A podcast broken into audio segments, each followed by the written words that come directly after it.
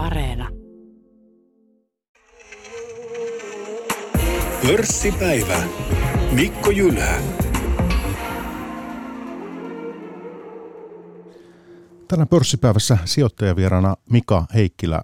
Tervetuloa tuota, keskustelemaan. Kiitos. Kiitos. Kiva, kiva olla täällä, täällä tota, elokuussa radiostudiolla. Ja tätä ei kuvata, niin saa tulla helteen, helteen Suomella vaatetuksella tänne. Että tota, oli, oli tosi kiva tulla. Kiitos kutsusta. Me ollaan monta kertaa pörssipäivässä tavattu tuloskausilähetysten yhteydessä lähinnä. Ja, ja tuossa vuosi sitten, kun jäit, jäit salkuhoitajan töistä pois, lopetit silloin elokuun lopussa, eikö ollut Kyllä. vuonna, niin sovittiin silloin, että tuut käymään ja, ja päivitetään vähän kuulumisia ja markkinoita ja kaikkea niin hienoa, että pääset nyt. Mites tota, tässä vuosi takana, oletko, oletko nyt e, yksityissijoittaja tai, tai, tai riippumaton varainhoitaja tai miten? No, itse asiassa silloin vuosi sitten ihan sattumalta makasin helteellä mökin riippukeinossa, riippumatossa ja otin kuvan auringonlaskusta ja, ja tota, sattumalta osui se, että se on riippumaton ja nimenomaan riippumatto kuuluu siihen olennaisena salkuhoitaja tai varahoitaja kumpi vaan. Ja, ja tota, sitten siitä saa hauskan sanaleikin äh, monessa suhteessa, mutta sanotaan, että se riippumatto on aika kiva paikka katsella maailmaa. Äh, ollut tänäkin vuonna, se on aikaisemminkin, se, se poistaa stressiä. Siinä on helppo katsella taivaan lintuja ja, ja pilviä – ja, ja, ja sitten kuitenkin se antaa vapauden ajatella hyvin, hyvin laajasti. Et, et kyllä mä oon edelleen varmaan siellä riippumatossa loikoileva salkuhoitaja, mutta, mutta yksityissijoittaja on varmaan virallinen yksi nimike, koska tällä hetkellä hoidan omaa salkkua, niin käytännössä se on mun, mun niin kuin, millä, millä elän ja, ja, ja tota, mikä on mun päätyöni tällä hetkellä. Ja riippumatossa, niin treidaa vähän daksia siinä ja Joo, se, se mun täytyy tunnustaa, että, että mä oon joskus aikaisemminkin kokeillut. Silloin kun on, on rahastoyhtiössä tai, tai niin kuin virastoissa, niin siellä on tarkat rajat, että sä et voi tehdä alle kuukauden sisäistä kauppaa ollenkaan. Ne on to, todella niin kuin tarkat. Ja, ja tota, joskus aikoinaan, kun olen vaihtanut paikkoja, niin mä oon kokeillut tämmöistä tradingia. Ja nythän sitten taas tulin, oli pakko tänä vuonna kokeilla ja avata ihan omat niin kuin, ää, tili tonne yhteen paikkaan, missä on helppo kännykällä tehdä kauppaa ja pistää sinne sen verran pieni summa, että sillä, sillä pystyy niin kuin nopeasti pelaamaan. Mä oon edelleen voitolla, siis plussalla vuoden alusta. Mä kutsun sitä Heikkilä Hedge Fundiksi, kun katson, mutta sillä, sillä, mä en elä sillä tuotolla kyllä ollenkaan. Olen indeksiä edellä, mutta voin vakuuttaa, että tässä kesän aikana niin ei se treidaaminen ei ole mun juttuni. Ei, ei, ei, nopea kaupankäynti, niin musta vaan ei ole siihen. Enemmän ää, hakee niitä yhtiöitä ja sijoittaa fundamentteilin pohjalle pitkällä aikavälillä. Se on, se on ihan selkeästi se mun juttu. Niin mä oon aikaisemminkin todennut, mutta onhan se, jollei mitään muuta peliä on halunnut tehdä, niin sitten on voinut kokeilla ainakin sitä että, ja taas muistaa, että se ei ole mun juttu. No tuossa heti tulee mieleen semmoinen jatkokysymys, että minkälaiset keissit on ollut sitten niin kuin, jos nyt jätetään se salkunhoitaja tässä vaiheessa vähän mm. niin kuin, oma sijoitustoiminta, niin minkälaiset keissit on ollut niitä parhaita? Onko ne ollut käänneyhtiöitä, onko ne ollut laatuyhtiöitä, miten löytyykö niistä joku yhdistävä piirre? Et jos treidaaminen ei ikään kuin ollut, ollut, ollut se tuottoisin joo, laji tässä. Niin, ei, ei, ei varmasti ole. Nyt mennään historiassa taaksepäin, koska ei tämän vuoden aikana ole, ole ollut mitään niin kuin jättipotteja. Kyllähän ne, ne tota, parhaat sijoitukset on tehty, tai mi- mihin mä, mä oon tehnyt, niin kyllä niissä on ollut osaltaan semmoista käänneyhtiömaailmaa. Ja, ja ne on ollut vähän niin kuin tupakan tumppeet, siis yhtiöt, jotka on hakattu alas ja sit sä oot lähtenyt käymään läpi, että et joko toimiala tai joku muu syy on houkutellut mun menee sinne. Ja mä oon todennut, että tämä voisi niin kuin alkaa kääntyä. Ja sitä, on, sitä käännettä on toki seurattu pitkään. Ja, ja, ja, ja sitten itse asiassa kaikkein hienoin hetkihän on se, jos se onnistuu. Ää, varmaan omalla sijoitusuralla yksi parhaita on ollut Stones of aikoinaan. Ja, ja, ja tota, siitä mä oon nimennyt myös mökkini, vaikka se ei ole kivestä, niin Villastoneksi, koska aina sanottiin, että tämä osakesijoittaminen on semmoista peliä ja, ja, ja, ja niitä rahoja ei koskaan näy missään, niin, niin, niin ajattelin, että sitten kun se kauppa oli syntynyt ja niitä rahoja rupesi tulemaan itsellekin, niin mä tein jotain näkyvää niille ja rakensin vähän isomman mökin, jossa nyt sitten on aika paljon aikaa viettänyt. Ja lupasin silloin kaverille, että sen nimeksi tulee Villastone ja siellä se kivessä on hautakirjaimet pistetty, että, että se, se lukee. Mutta Stonesoftissakin se on, se on niin, niin kuin monenkirjava tarina, mutta, mutta aikoinaanhan se listautui 2000, kurssi taisi olla joku 20, ja se tuli 40 senttiin vuonna 2006, kun silloisessa arvoomaisuudenhoidossa sitten kiinnostuttiin. Se price to book oli silloin 1,3 ja se substanssi oli käytännössä se raha, joka oli kerätty silloin vuonna 2000. Toimi tietoturva-alalla ja se oli täysin niin kuin hylätty se yhtiö. Paradoksaalista kyllä se markkina-arvo oli, oli suurin piirtein saman verran kuin sillä oli, tai, tai markkina-arvo oli noin, olisiko se ollut joku 30 miljoonaa ja vahvistettuja tappioita oli 70 miljoonaa. Et jos joku saman alan yhtiö olisi ostanut sen, niin vahvistettujen tappioiden arvo olisi ollut sama kuin pörssikurssi. Ja se taas teki sen, että tuli, tuli niin kuin tunne, että sä et voi hävitä tässä yhtiössä. Voiko sä voittaa? Et välttämättä, mutta sä et oikeastaan voi häviä. Nehän on aina houkuttelevia, että sulla on, sulla on vaan niin kuin mahdollisuus voittaa, mutta sä et koskaan tiedä. Aikoinaan Polar Kiinteistöt oli vähän samantyyppinen. Ja Stonesoftista vielä, niin sitä kuitenkin seurattiin seitsemän vuotta. Et, et kuvitelma, että se tapahtuu niin kuin seuraavassa kvartaalissa tai puolessa. Ei. Käytiin siellä pienen ryhmän kanssa neljä kertaa vuodessa kuuntelemassa Lauttasaaressa Ilkka Hiiliheimon esitystä ja kuunneltiin yhtiö. Välillä oli epätoivoa ja sitten lopussa ää, Intel tai McAfee tuli, McAfeen omistaja, pääomistaja on Intel, niin, niin, niin he tuli ja osti Stonesoftin neljällä puolella pois, kun, kun ää, se oli ollut 40-50 senttiä silloin alussa. Nämä on tietysti tosi makeita juttuja onnistuessa ja harvoin menee näin, että sitten tulee vielä preemio, mutta mut sieltä varmaan ne parhaat on, on löytynyt, sun, mut, mut korostan pitkä aikaväli, kärsivällisyys. Ja se vaikein on siinä vaiheessa, kun se kurssi lähtee nousuun, vaikka tuplaantuu. Että pidät sä edelleen tässä kiinni ja, ja höyläät sä vähän pois vai, vai me, voiko tämä mennä. Ja ihan sama tilanteet tuli viime vuonna monessa yhtiössä, varmaan monelle sijoittajalle, kun kurssi tuplaantuu ja tuplaantuu, että miss, kuinka kauan ollaan mukana ja aina jos on myynyt liian aikaisin, niin harmittaa ja tänä vuonna ehkä ei enää ole sitten samalla tavalla harmittanut. Tuosta tulee parikin juttua mieleen, eli vaikka Stonesta, niin Comptel oli vähän samantyyppinen keissi. Kyllä, kyllä. Sitä se vaan ei ollut niin, mulla paljon rahastolla, meillä oli silloin paljon. Rahasto oli niin kuin ensisijainen siinä. Siinä Stonesoftissa se substanssi suli pois, niin me jouduttiin rahaston strategian takia myymään se silloin pois. Comptel oli hyvin samantyyppinen. Mentiin Viitikon Ollin kanssa mikromarkassa tapaa johtoa. Juhani Hintikkä sanoi, että hän on tehnyt tässä, että ette ole paljon kertonut, ei kun me ollaan kaksi-kolme vuotta muokattu tätä yhtiöä. Meillä on maailmanlaajuisia asiakkaita, isoja operaattoreita. Ja, ja hän näkee, että nyt tämä vasta alkaa tulla. Ja sitten sit tuli, tuli muutama ohjelmisto, joka räväytti sen täysin ja sitten Nokia osti sen pois. Et, en, en väitä olevani ohjelmistojen asiantuntija, vaan, vaan monta kertaa ne asiat rakentuu niin, että että se kurssi on tullut alas, sun pitää yrittää, että onko tässä jotain kovaa ydintä, onko täällä semmoista osaamista, mistä asiakkaat on valmiit maksaa tiedostaako se johto sen tilanteen ja, ja mitä polkua se lähtee niin kuin tekeen? Ja voisiko tuossa olla, ja sehän ei tarkoita sitä, että sä kaikki rahat lappaat nyt tässä, vaan sä otat ensin jonkun erän, jotta sä rupeat se- seuraan sitä, katsot yhtiö, tai kun tulee osavuosikatsaus, että menikö tämä niin kuin sinne suuntaan, katsot seuraavan, ja jos sieltä alkaa ne uutisvirta oleen, niin sittenhän sulle tulee luottamus, että ne asiat, mitä se johto sanoi silloin, niin alkaa näyttää toivoa myöskin niin markkinoilla tuomaan liiketoimintaa. Ja silloin se arvo rupeaa ehkä kohoon. Sitten täytyy ehkä kiihdyttää vielä niitä ostoja, koska tota, vaikka kurssi on noussut, niin, niin ei muuta kuin enemmän vaan, koska se, se vahvistuu se, se tarina siinä mielessä. Ja yksi, mikä meni vähän eri tavalla. Okei, nyt täytyy tässä pörssipäivässä, mä huomautan kuuntelijoille tärkeän asian, niin kuin aina melkein joka lähetyksessä, että me ei anneta sijoitusvinkkejä, vaan keskustellaan ikään kuin markkinatapahtumista ja yhtiöistä ja on eri näkemyksiä ja muuta. Mutta sijoitusvinkkejä tässä anneta, mutta et, yksi keissi, missä oli vähän tämän tyyppisiä piirteitä, mutta mikä eteni eri tavalla, ainakin toistaiseksi on tämä Soltek.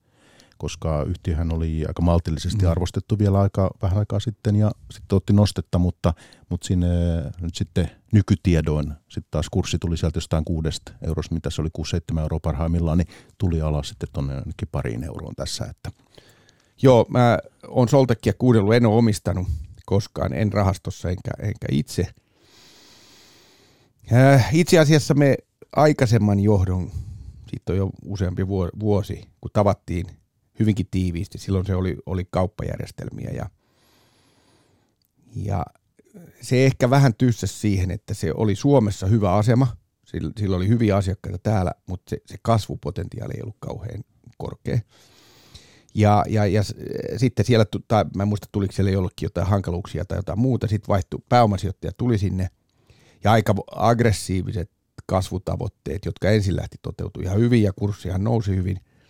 Nyt on näyttänyt, että, että sit toimitusjohtaja myi ja lähti, lähti pois, että ähm, näistä täytyy aina olla, olla kuitenkin tosi tarkkana siitä, että, että jos se niin kuin ampuu liian kovaa, se kurssi suhteessa siihen sen yhtiön kokoon tai potentiaaliin tai, tai siihen markkinan kokoon. Et, et, täytyy muistaa, että jos se on edelleen pieni toimija ja, ja yhtäkkiä se kurssi moninkertaistuu, niin pitää sijoittajana kysyä, että miten tässä nyt näin kävi. Onko, onko löytynyt joku uusi semmoinen viisasten kivi, josta, se niinku rahasampo sitten tulee. Ja, ja, et,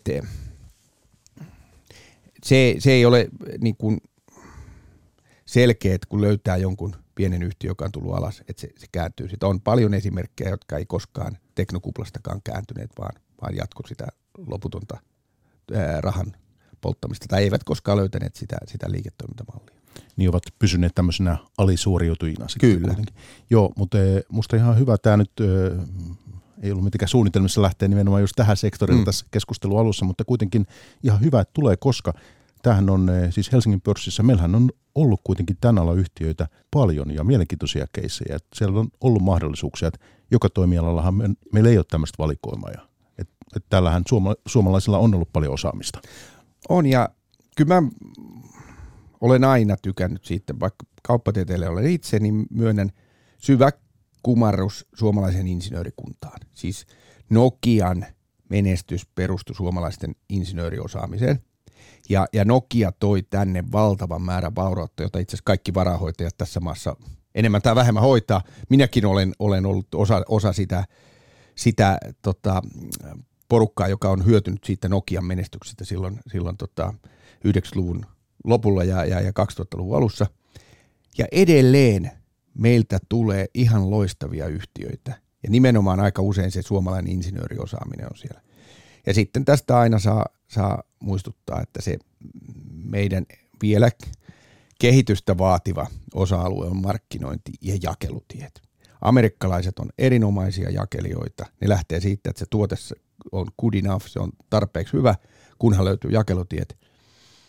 Ja, ja siihen laitetaan sitten, ja markkinointi on eri asia kuin mainonta, siis se on kokonaisvaltaisempi asia. Ruotsalaiset on erinomaisia tekemään brändejä, ja, ja sitten me suomalaiset usein tehdään aika hyvä huipputuote, joka toimii business to business, kun täytyy olla paras. Mutta kuluttajapuolella, niin eihän se välttämättä tarvitse olla paras. Se, se riittää, että se on, se on riittävän hyvä tai se on hyvin näyttävä tai, tai tyydyttää sen kuluttajan tarpeen.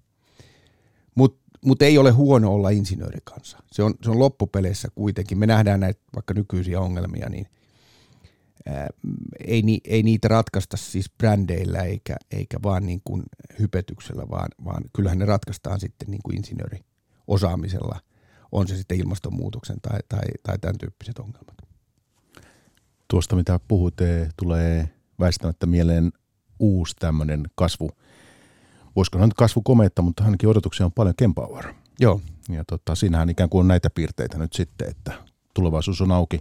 Yhtiö on nyt saanut, tietysti kurssi on kehittynyt hyvin ja tällä tavoin saanut paljon julkisuutta yhtiö tässä, mutta että se on myös yksi tämmöinen teknologiakeissi nyt sitten. Joo, ja, ja hauskaa sinänsä, kuuntelin teidän lähetystä viikkoa, tai, joka, joka tehtiin viikko sitten, ja, ja toit siinä hyvin esille, että, että ne yhtiöt, jos viime vuosi, vuo, menee vuosi taaksepäin, jotka oli kuumia yhtiöitä tai muita, niin ne voi olla vuoden päästä ihan toista.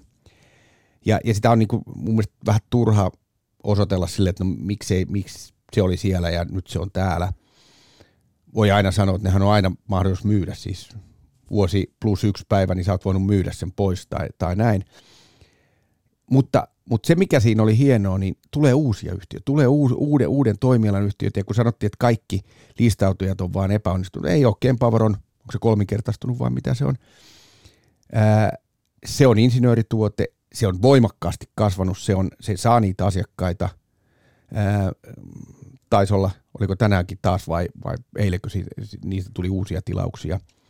Eli, ja, ja ehkä mun mielestä semmoinen yksi teema, mi, mi, mihin mä uskon, mistä niitä löytyy, niin on tämän vihreän siirtymän yhtiöt. Ne, jotka pystyvät tuotteita sinne tekemään nopeasti ja tehokkaasti, niin kyllä sijoittajat sitten palkitsee myöskin arvonnousulla. Niitä Kempower on, on yksi siitä, siitä joukosta ilman muuta. Oletko itse sijoittanut? Osallistuin Anttiin, sain jumalattoman vähän, niin kuin kaikki. Ää, en paottanut mieltäni, koska tota, vaihtoehtona on saada kaikki ja sitten ei ole kellään kivaa. Et, et, sain liian vähän, olisi pitänyt ostaa lisää. Mä varmaan myin sen, sen pienen määrän aika alkuvaiheessa. Sain, sain jonkin verran rahaa, mutta, mutta, mutta en merkittävästi ja olen seurannut sivusta ihastellen. Nyt markkina-arvo on yli miljardi, joka on paljon rahaa. Liikevaihto on kuitenkin vielä – alle 100 miljoonaa, että et kyllä siinä niin kuin odotusarvoja on tullut, tullut ihan kiitettävästi tällä hetkellä. Ja, ja todella lujaa saavat juosta jatkossakin, että et se niin kuin arvo tulee, tulee kasattua, mutta näin jälkikäteen ajatellen, niin kaikki elementit, hyvä tuote, ää, oikeaan kysyntään, asiakkaat tykkää ja sen lisäksi yhtiö on saanut niitä kauppoja. Sehän oli se epäselvyys alussa, että tuleeko niitä, koska – listautujat usein sanoo, että no nyt meillä on, on tämä listatarina, mutta mut tuleeko niitä kauppoja? Kempowerilla on tullut niitä kauppoja. Nämä välillä tuntuu, nämä, nämä kasvuyhtiöt, kanssa nämä tunnelmat näissä vaihtelevat aika paljon, että yhdessä vaiheessa Spinnovalla mm-hmm. oli kaameita nostetta. Mä en nyt ihan vastikään ole seurannut, että mitä yhtiölle kuuluu, ja niillähän tehdas on siellä vähitellen kai ymmärtääkseni valmistumassa tämä uusi, mitä sinne Jyväskylään ovat Joo. rakentaneet, ja näin totta kai toivon, toivon tota, ei ole mitään muuta syytä kuin, kuin toivon tietysti yhtiölle hyvää, mutta että ja metsäteollisuus kaikkinen saa mielenkiintoinen toimiala tietenkin. Mutta että siihen kanssa liittyy yhdessä vaiheessa aika kovia ne. Kyllä, muistaakseni se oli joku 15-16 euroa itse syyskuussa varmaan vuosi sitten, koska muistan matkaltani ihmetelleen, että, että kun kurssi listattiin, oliko se nyt 6-7 euroa jossain Siitä si- siellä, ja, ja yhtäkkiä se on 15 euroa. Ja yhtiö vasta sanoo, että se tekee sen tehtaan, että, että kyllähän meillä vuosi sitten pörssissä oli, oli klassinen noususuhdanne, jossa talous kasvaa, tulokset kasvaa, koronan jäljiltä rahaa on valtavasti ja listautujia tulee ja sijoittajat laittaa rahaa ihan valtavasti kaikkien. Ja, ja, ja meillä on niin semmoinen täydellinen niin kuin ympäristö. Nyt sitten vuosi sen jälkeen niin meillä on kova inflaatio, meillä on korot nousussa, meillä odotetaan hiljalleen hidastuvaa kasvua tai taantumaa. Ja sitten näiden osan näistä listautuista, mutta ennen kaikkea kovimpien kasvuodotusyhtiöiden kurssit on tullut ropisemalla alas. Ja, tämä muistuttaa vaan aina siitä, että et, et pitää olla malttia niissä kasvuodotuksissa. Ja, ja täytyy muistaa, että me elettiin pitkään nollakorkomaailmassa, joka mahdollistaa sen, että – kun, kun korko on nolla, niin sä voit diskontata sen tulevaisuuden kasvuodotuksen todella kauas. Ja kun meillä muuttui se korkotilanne inflaation nousun myötä. Et se, se musta, viime syksynä mä olin eniten huolissani inflaatiosta. Sodasta mä en tietenkään edes ajatellut enkä, enkä tiennyt. Mutta kun, kun talous käy niin kovilla rattailla, niin ei loputtomiin voi nollakorkoa keskuspankit pitää. Ja kun korkoa saadaan, niin se iskee kyllä kasvuosakkeisiin tuommoisessa maailmassa ihan täysin. Ja niin on käynyt. Tämä on itse asiassa aika klassinen toisinto siitä. Ja arvoosakkeet on pärjänneet paremmin. Se haastava osakesijoittajalle on tämä, tässä tilanteessa se, että kun me, me ajatellaan, että no, no eikö tämä ole kuitenkin aina, joku nousee tai näin, niin ongelma on se, että ne kasvuyhtiöt diskontataan nollakorosta nyt vaikka Yhdysvalloissa, siellä on kolme, kolmeen prosenttiin lyhyt korko voi mennä enemmänkin. Se on todella raju muutos niille, mutta sitten jos ruvetaan odottaa, että tästä tulee talouden hidastumaa tai, tai, tai kysynnän laskua, niin ei ne arvoosakkeetkaan mene hirveän hyvin. Niin saattaa olla, sä saat pienempiä miinuksia. Ja tämä on se osakesijoittajan tylsin aika. Ensin sä näet vaan niin kuin koronnostoa ja huonoja uutisia kasvupuolelta, sitten sä saat kysyntää, jolloin arvopuoleltakin tulee. Ja sitten se täytyy vaan kestää. Se, se, se, siinä ei ole niin kuin semmoista helppoa ratkaisua. Moni toivoo, että tämä paha menisi ohi ja olisi taas, kun ei se mene, meidän täytyy vaan elää se läpi. Mulla on ollut se onni, että en muista montako taantuma, mutta finanssikriisi, teknokupla ja tässä välissä on ollut kreikkakriisi. Näitä taantumia ja hidastumia on tullut ja, ja korkoja nostettiin ennen finanssikriisiä ihan, ihan normaalistikin, niin en mä lähtisi myymään niin kuin osakkeita kokonaan pois, mutta, mutta ei kannata niin kuin odottaa, että tämä on se paras aika. Siinä on, no sit voi sanoa, että no miksi ei, ei myisi ja osta. Siinä on muutama asia. Ensinnäkin ää, sun pitäisi sitten osata ajoittaa tosi hyvin. Sitten on, toinen ongelma on se, että pienissä yhtiöissä voi käydä niin, että tuleekin vaikka ostotarjous niistä, koska tämä houkuttelee, kun kurssit tulee alas. En, ja kukaan ei tiedä etukäteen, mistä se tulee. Ette plaanosti tällä viikolla Ruotsista yhtiön. Ää, kolmas asia, mihin se rahan sitten pistää? Kiinteistöt ei nyt näytä houkuttelevalta. Koroissa me ollaan niin kuin, inflaatio syö enemmän kuin toinen. Kyllä mun aina palaa siihen, että mä, mä omistan sitten osakkeita. Mutta siellä osakesalkun sisällä voi olla hyvin erityyppisiä valintoja. Ja, ja tota, mä oon siitä ollut tyytyväinen siellä riippumatossa, että et viime syksynä, kun mä oon tätä arvofilosofiaa tehnyt 20, 22, 23 vuotta, niin kun mä pelkäsin koronnostoa nollatasolta, niin mä olin, mulla ei hirveästi ollut kasvuyhtiötä, jonkin verran toki oli, mutta kevensin niitä, myin näitä, näitä listautujakin, mitä vähän merkittävämpiä sain. Ja, ja tämän vuoden mä oon enemmän ollut niin kuin siellä arvokorissa, josta, joka on selvinnyt kuitenkin kohtuullisen hyvin. Siellä on yksi selkeä pettymys, se on Fortum ja, ja, ja siinä ei koronnostot ole auttanut, vaan se on ihan, ihan eri syy. Ja, ja sitä mä oon tietysti pureksinut, että, että, että mitä sille tekisi. Mutta summa summarum, kun ei ole ollut vahvasti näissä kovimmissa kasvuodotusyhtiöissä, niin ei tämä vuosi mitenkään katastrofilta näytä, varsinkin kun siellä takana oli erinomainen vuosi 2021. Mä huikkaan tässä välissä meidän kuuntelijalle, että jos kuuntelet tätä keskustelua – uusintana sitten myöhemmin radiosta, niin eh, pörssipäivä on menossa tässä meillä ja sijoittaja vieraana riippumaton salkunhoitaja Mika Heikkilä tänään ja käydään markkinatilannetta ja, ja Mikan kuulumisia läpi.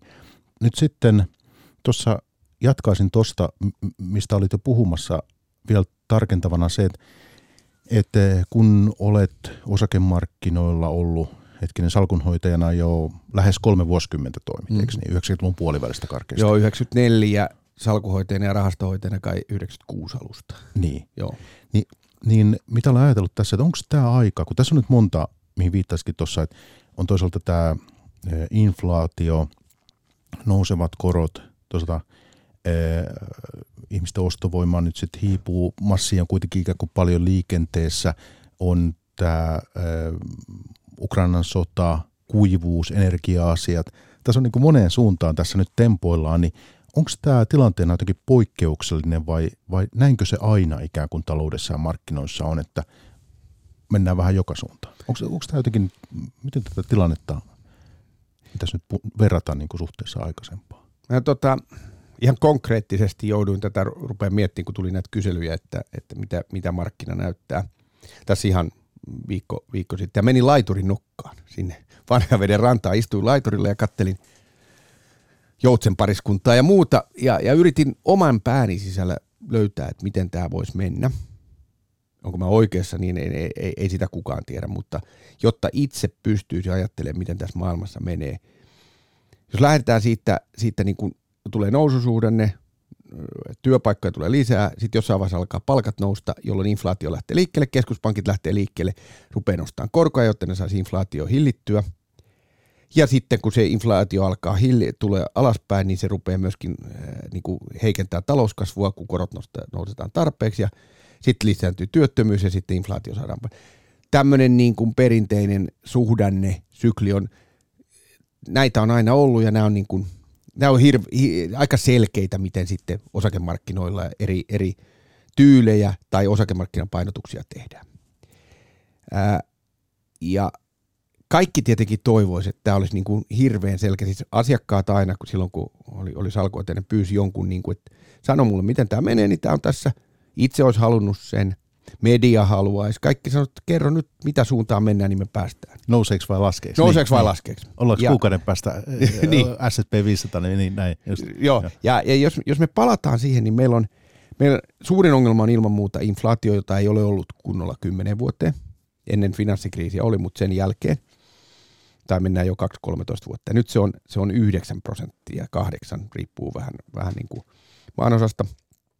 Suuri osa siitä tulee energiasta, mutta tuolla siellä Yhdysvalloissa on työmarkkinatkin tosi kuumat. Et, et, ja kun me tiedetään, että peruselintarvikkeet, energia nousee ja sulla on täystyömarkkina, niin markkinataloudessa ne palkat tuppaavat nouseen, koska maksetaan ihmisille enemmän ja ihmiset vaihtaa työpaikkaa sen mukaan, miten menee. Et se ei ole ihan helppo rasti saada sitä niin kuin palkkainflaatio Yhdysvalloissa altu. No se johtaa keskuspankkien koronnostoon, kun ollaan lähty nollasta. Me nähdään nyt, että Fed tekee niitä koronnostoja, markkina odottaa tiettyä tasoa. Ne todennäköisesti jatkuu niin kauan, kunnes me saadaan se inflaatio niin kuin hillintään. Heinäkuussa tuli ensimmäinen pieni piikki inflaatiossa alaspäin, ja Nasdaq ampui ylös ja SP ampui ylös, ja todettiin, että tässäkö tämä oli. No, näyttäisi niin, että ei ole. Ja, ja, eli keskuspankki joutuu vielä lisään korkoja, kunnes se talouskasvu hidastuu, kunnes pahimmalla tulee niin kuin taantuma tai ehkä lama on vähän vaikea puhua, mutta, mutta taantumasta. Ja tässä me oltaisiin vielä niin kuin ihan semmoisessa perinteisessä suhdan, niin kuin suhdannekierrossa. Mutta, mutta meiltä puuttuu siis vielä ne, ne laskeneet kasvut tai hidastuva kasvu ja, ja taantuma – ja sitten se johtaa yleensä siihen, että yhtiöiden tulokset, kun kysyntä laskee, niin laskee ja sitten analyytikot ennusteet laskee. Osakemarkkinat ennakoivat niitä laskuja jo, mutta mä odotan, että tässä seuraavan kolmen kvartaalin kuluessa me nähdään, nähdään kuinka, kuinka paljon se talous hidastuu. Tän, nämä eräällä tavalla mä omassa päässäni tein semmoisen matriisin. Inflaatio, nousevat keskuspankkikorot, hidastuva kasvu tai taantuma laskevat tulosennusteet ja sitä kautta, miten pörssikurssi menee. Mutta siellä vaakasuoralla akselilla on niitä, mitä sä luettelit. Energiakriisi Euroopassa, ää, joka tuli tämän, tämän niin kuin Venäjän hyökkäyssodan myötä. Meillä on sähköhinta korkeampi kuin koskaan nyt, kun katsoo futureita, niin tästä tulee niin kuin tosi, tosi hurja, hurja talvi. Meillä on Kiinan tilanne, josta me ei oikeasti tiedetä. Siellä on kiinteistökuplaa, siellä on velkaa. Nyt ne, nyt ne irrottautu talouskasvu tavoitteestaan, joka tarkoittaa, että se, se, se ei ole sitä, mitä se on ennen ollut. Sitten siellä on ilmastonmuutoksen tuomat kuivuus ja tämän tyyppiset ongelmat. Meillä on tässä, ja si, tässä niin kuin sellaisia niin kuin tekijöitä, että, että, että me ei pystytä sanoa, että yksi asia – kun toi menee, niin me mennään vaan tällä, vaan meidän pitää seurata tässä matriisissa niin kuin eri palikoita. Ja esimerkiksi tämä energiakriisi on sellainen, että et, et, mahdoton sanoa, mitä ensi talvena tapahtuu. Sehän riippuu siitä, että kummoiset säät on, joudutaanko pistää teollisuutta kiinni ja näin poispäin. Ää, muutama lopputulema tästä on, että et talouskasvua hidastetaan, se inflaatio on keskuspankkien pakko saada kiinni, mutta mutta tämä vihreä siirtymä tulee ottaa aimuloikan. Ja kummallista tai, tai lopputulemana niin isot muutokset tapahtuvat kriisi, niin kuin tämmöisen shokeista. Korona sysää digitalisaation valtavaan vauhtiin ja nyt tämä Ukrainan ää, sota teki sen, että, että Eurooppa joutuu miettimään ihan uudella tavalla energiansa ja ennen kaikkea fossiilisista polttoaineista riippuvasta – teollisuutta ja meille valtava vihreä siirtymä tulee, tulee niin kuin tulevina vuosina investoimaan uusiutuvaan energiaan, siis, siis ihan, ihan huikeet. Ja mun mielestä sieltä löytyy sitten myöskin kasvupotentiaalia. No siis voiko toimittaja tässä, jos vähän niin kuin yksinkertaistaa, niin voiko ajatella näin, että, että on ihan perusteltua nähdä tämä tilanne kompleksisempana sijoitusympäristönä kuin, kuin ehkä aikaisemmin on, on sunkin uralla monia vaiheita, kun olet nähnyt. Niin, on, niin, on. Niin. Siis, täysin, siis on, yksinkertainen vastaus on. Niin. Toki täytyy muistaa vaikka teknokuplassa, niin, niin, niin yhtiöt, teknoyhtiöt tuli alas 2000-luvun alassa ja arvoyhtiöt oli arvostettu tosi alas. Et sieltä tuli niinku, sitten tuli kehittyvien markkinoiden nousu, siis Kiinan talouden nousu, joka toi siihen niinku oman, että meillä siirtyi tehdas. Kiina oli se maailman tavaroiden tehdas, joka paino hintoja koko ajan alaspäin ja sitä kautta meille, ei, meille ei syntynyt inflaatio. Sitten meillä oli finanssikriisi, joka oli niinku sellainen, että me, meillä oli niinku luottamuspula. Et onhan meillä aina näissä tilanteissa koronasta, ei, ei me siitäkään tiedetty. Meillä on tiettyjä ristiriitaisuuksia ja nyt meillä on tämä energia, että ei tämä nyt ihan ainutlaatuinen ole, mutta, mutta on. Tämä ei ole eh, niin helppo, kun, kun tästä vedettäisiin vain niin kuin, ää, niin kuin mutkat suoraksi. Ennen kaikkea se vaikeus tulee ajottamisen kautta, eli, eli missä vaiheessa me mennään. Ja mä ehkä yritän vaan järkeillä oman pään sisällä sitä, että mä tietäisin, mitkä ovat ne askelmerkit, missä vaiheessa ehkä uskaltaa enemmän ottaa osakeriskiä tai missä vaiheessa ei pelaa pelkästään niin kuin suojele sitä varallisuutta, vaan jossain vaiheessa voisi vois uskaltaa ottaa enemmänkin riskiä.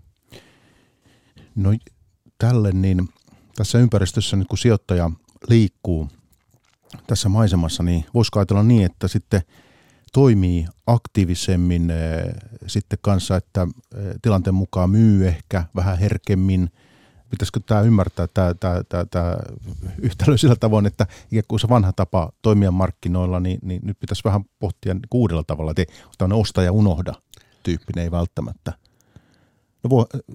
se, Musta se ei, se ei muuta sitä tapaa toimia.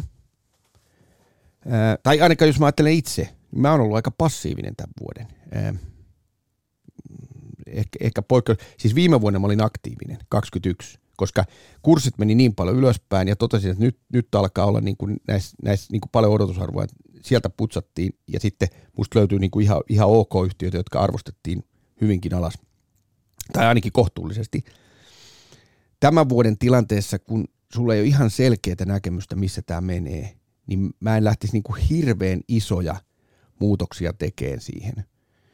Ää, tai ainakaan itse en ole tehnyt. Sijoitusstrategiaan ikään kuin. Niin, niin äh, joo, ei, siis joo. enemmänkin niin, että, että niissä yhtiöissä, jossa arvostukset on pysynyt kohtuullisina, sieltä saattaa olla tulossa ihan, ihan ok niin kuin vuosi. Tämä korkojen nosto on vaikka pankeille tehnyt ihan hyvää että et lopultakin ne pääsee nollakorkomaailmasta pois, niin eh, ei, ei ole tarvinnut niin kuin lähteä niin kuin ihan radikaalisti, mutta, mutta kyllä jokaisen sijoittajan tämmöisessä tilanteessa, niin ehkä se mitä mä oon tehnyt, niin olen käynyt läpi sitä salkkuni rivejä, riviriviltä, siis jokaista yhtiöä, tarkastelen, että miten tämä sopii painoltaan ja onko tämän yhtiön ne asiat, mitä, miksi mä oon tätä hankkinut, niin onko se edelleen niin kuin ok ja onko tämä arvostustaso niin kuin järkevä, että pite, onko se menettänyt ja sitten täytyykö tässä tehdä muutoksia. Et se, se, semmoinen läpikäynti tiukemmalla kammalla ehkä olisi, olisi ihan perusteltua. Sitä mä toivoisin, ettei kävisi niin, että ne sijoittajat, jotka ovat nyt tulleet viime vuosina, niin katsosivat sen osakepainon kokonaisuuden suhteen, eikä tee niin, että nyt kun on tullut tappio, nyt myydään kaikki pois ja nyt ei tulla sitten viiteen vuoteen ja palataan sitten, koska se usein johtaa siihen, että tulee vain silloin, kun on nousumarkkinan loppuvaihe. Ja, ja silloin tulokset jää huonoksi. Ää, vanha sijoitusviisaus on, että, että tuotto tehdään ostettaessa. Ja, ja tota, en mä ole tämän kevään aikana tai kesän aikana juurikaan löytänyt uutta ostettavaa. Nyt on alkanut selvästi syhyä niin, että tässä voi syksyn aikana olla, en sano mitään yhtiöiden nimiä, mutta musta siellä saattaa olla tippunut, tai mulla on ainakin semmoinen ajatus, että mä aion käydä läpi niitä yhtiöitä, jotka ovat tippuneet paljon tai, tai, tai muuten ovat siellä, että sieltä saattaa tehdä niin kuin yllättävän kohtuuhintaisia löytöjä suhteessa siihen, siihen niin kuin yhtiön bisnesarvoon, vaan sen takia, että sijoittajat sanovat, että mä en halua enää kuullakaan tästä yhtiöstä. No kyllä e, toimittajat aina sen verran hankalia on, että kysyvät sitten sijoituskohteiden perään, että mitä sieltä salkusta oikein löytyy, että otetaan vaikka kärkeen se, että oletko kuinka paljon Suomi-sijoittajia ja kuinka paljon ulkomaisia osakkeita?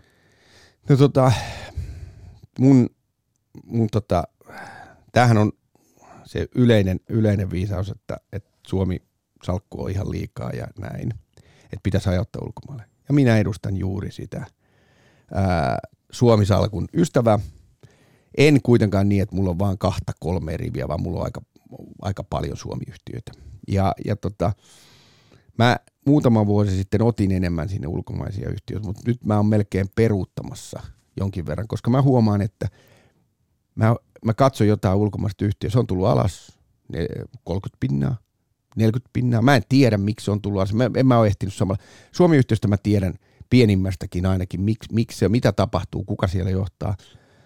Ja, ja mä luulen, luulen, että siis osakesalkusta niin, niin, niin suomalaisia yhtiöitä on varmaan 85-90 prosenttia. Et siis suuri osa on, ja, se, et sit voisi jättää nämä ulkomaat, ottaa vaan sitten niin kuin joko SP500-indeksiä tai sitten Microsoftia tai jotain Googlea tai Alphabetia, että tämmöisiä siis oikein isoja.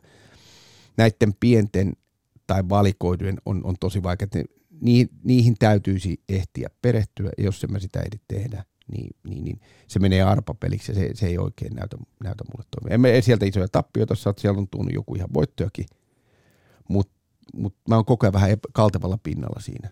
siinä. Eli Suomi-yhtiöstä mä tiedän ainakin, miksi meni pieleen tai miksi onnistui. Okei, eli Suomi paino on siellä 85-90 prosenttia. Joo. Niin kuin sanoit tuossa, ja sitten niin minkälainen määrä rivejä, miten sitä voisi avata, että puhutaanko kymmenistä, 20? Puhutaan taas kaikkien hoppien vastaisesti, mulla on ihan liikaa rivejä.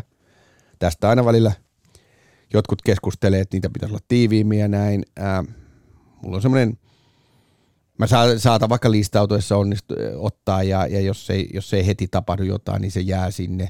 Ja sitten mä jossain vaiheessa aina perkaan niitä vähän rivejä. On niitä useita kymmeniä kaiken kaikkiaan, mutta e, sanotaan nyt niin, että kyllähän se, se suurin osa niin kuin siellä salkusta on kuitenkin niin kuin – 20 joukossa. Että ei, sit siellä on aika paljon semmoisia pieniä häntiä, jotka, jotka ei ihan hirveästi vee. Se voi, aina voi kysyä, että miksi niitä on. Ehkä se suurin syy on, että mun tulee seurattua niiden yhtiöiden. Tässä on myöskin semmoinen koulutuksellinen näkökulma niin, että mä muistan aina katsoa, että kun täältä tulee tulos, niin aina mulla on pieni määrä sitä tai jotain tämmöistä. Joskus saattaa käydä niin, että joku unohtuu, mutta harvemmin. Kyllä mä nyt muistan, mitä mulla suurin piirtein on niissä. Mutta laskin itse asiassa varmaan silloin, kun mä jäin jäin pois salkuhoitajatyöstä, että paljon mulla niitä rivejä on ja, ja niin yllätyin vähän itsekin, että niitä on, niitä on kertynyt ehkä vähän turhankin paljon. Ja Salkun se, siivousta jonkin verran tein muuten talvella, että kyllä sieltä lähti varmaan kymmenen riviä ainakin pois. Ja sitten semmoinen, että minkälaisia painoja niillä suurimmilla on? No to... on, on, on, mietitkö sitä jotenkin, onko siinä jotakin niin kuin, ohjenuoria sinulla? No tota, kyllä mä, mä lähden sen arvostuksen kautta. Että et kyllä se arvosijoittajan sydän on, on aika vahvasti siellä. Siis se koskee sekä kasvu- että arvoyhtiöitä. Jos mä löydän mielestäni jonkun selkeästi kasvuyhtiön, niin, niin mä haluaisin ostaa sitä halvalla. Tuotto tehdään ostettaessa, jos mä saan sen, niin mä saan siihen turvamarginaalia. Ja, ja, ja vaikka silloin se menisi pieleen, niin, niin, niin siinä ei ole niin kuin, että ne, ne pienimmät yhtiöt mulla on niin kuin mielestäni halpoja kasvuyhtiöitä. Sitten jos mennään niihin isompiin painoihin, niin siellä on aika pitkällisiä omistuksia. No tietysti äh, Taaleria, koska olin, olin äh, tota, pitkään töissä siellä ja olin osakkaana ja se, se tuli, se, si, siinä on edelleen ja Taaleri on menestynyt hyvin ja on mun mielestä pörssin vihreimpiä osakkeita, vaikka, vaikka ne saisi jopa, jopa korostaa sitä vähän itsekin enemmän. Nyt kun energiahinta on tuolla, niin voisin kuvitella, että tuulivoimarahastot, joita myöskin omistan, niin menee kohtuu hyvin tämän syksyn tuulissa ja, ja aurinko tuulirahastot samoin. Mutta sitten Nordea, joka nyt muutama vuosi sitten kuopattiin jo täysin menetettynä tapauksena, siellä on tehty erittäin hyvää työtä. Ja ne on kasvattanut markkinaosuutta, ne on saanut siihen kiinteiden kustannuksien niin kuin enemmän, enemmän lainakantaa ja nousevat korot auttaa.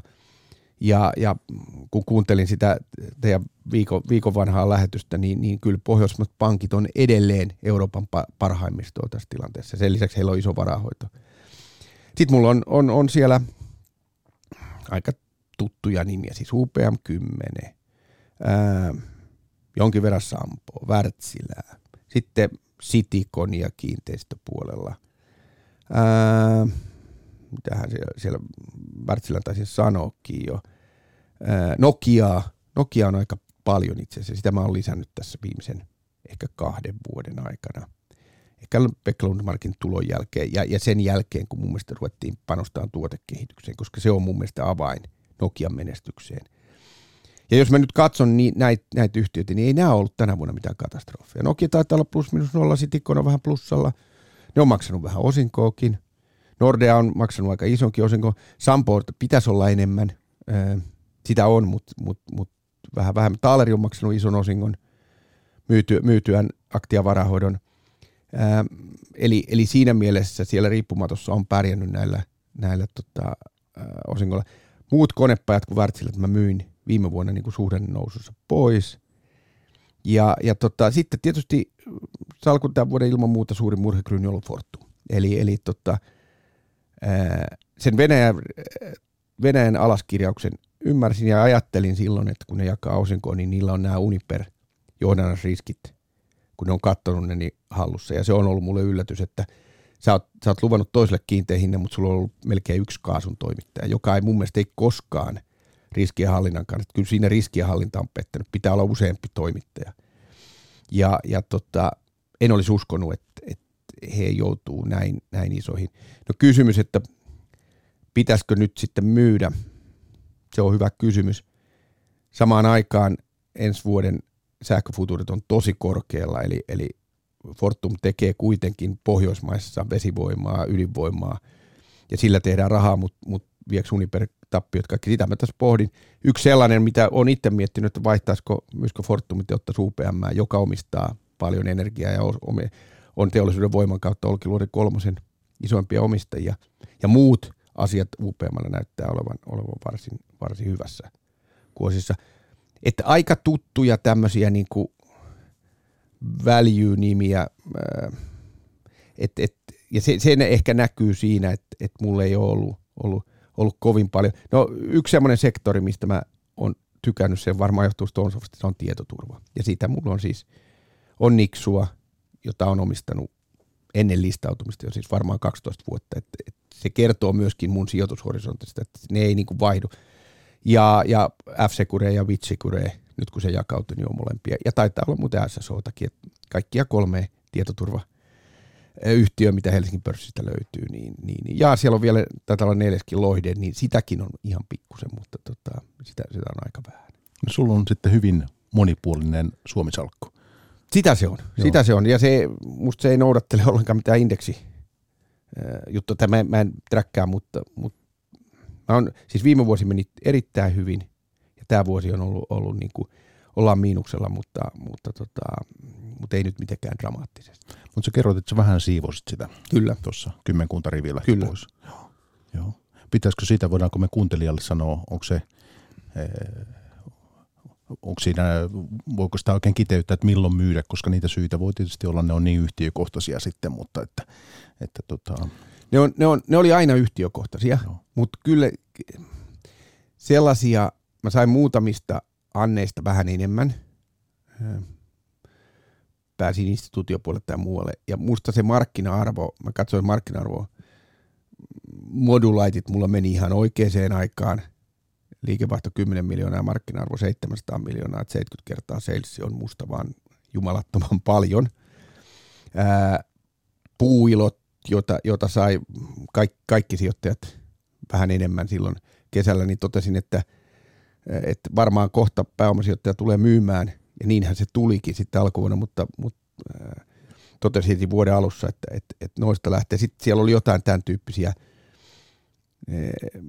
mä nyt itse sen suoraan en enää muistakaan, mitä kaikkea sieltä tuli, mutta viime vuonna aika paljon oli sellaisia, joissa musta tuntuu, että kun kurssi menee Harvia mulla oli Annista otettuna ja, ja myin liian aikaisin, mutta muistaakseni myin viimeiset siinä vaiheessa, kun Onvest irtautui yhtiöstä ja mulle se oli, kun he katsoivat sitä kuitenkin siellä, niin kertomus siitä, että, että tota, he on aika hyvin sisällä, ehkä he tietää paremmin kuin minä. Se meni jossain 42 euro hujakolla tai jossain siellä. En siis myynyt 60, mutta nyt katsottuna niin se lähti ihan, ihan ok. Mulla ei hirveästi niitä hypeosakkeita, siis vaikka kuuteita ei ole ollut koskaan. Ja, ja tota, mutta siis mikä se myyntitrikkeri on? Ää, hyvin mennyt yhtiö, Harviastakin muistin, että johto sanoi koko ajan, että tämä kasvaa tämä business 5 prosenttia globaalisti. Harvia otti markkinaosuutta hyvillä kaupoilla, se, sitten tuli korona lisää ja kyllä mulle yksi semmoinen viime syksyn teema oli, että, että, että korona poistuu hiljalleen ja sitten ne rahat käytetään johonkin muualle. Ja niin mun mielestä on käynyt, että se ei nyt ihan hirveätä rakettitiedettä ollut päätellä sitä, että, että ne ihmiset, jotka katsoo vaan omaa kulutusta, että jos ostettiin paljon ja veneitä ja, ja mitä tahansa, niin sitten, sitten tota, oli, oli aika niin kuin poistaa ja, tai niin kuin muuttaa sitä kulutuskäyttäytymistä enemmän palveluiden kuluttamiseen ja näin. Ja tämä oli globaali ilmiö. Ja, ja jos yhtiö menee niin kuin ihan pystysuoraan kysynnässä ja sitten sanoo, että ei tässä koronalla ole vaikutusta ja se on kuitenkin koronatuotteita, niin mä en ihan siihen usko, että, että tota, ei, ei mun mielestä siihen tarvittu, tarvinnut niin kuin mitään, mitään sen suurempaa viisautta, vaan katso markkina-arvoa, katso niitä odotuksia, katso miten se on mennyt ja onko sillä yhtiöllä joku muuttunut ihan totaalisesti.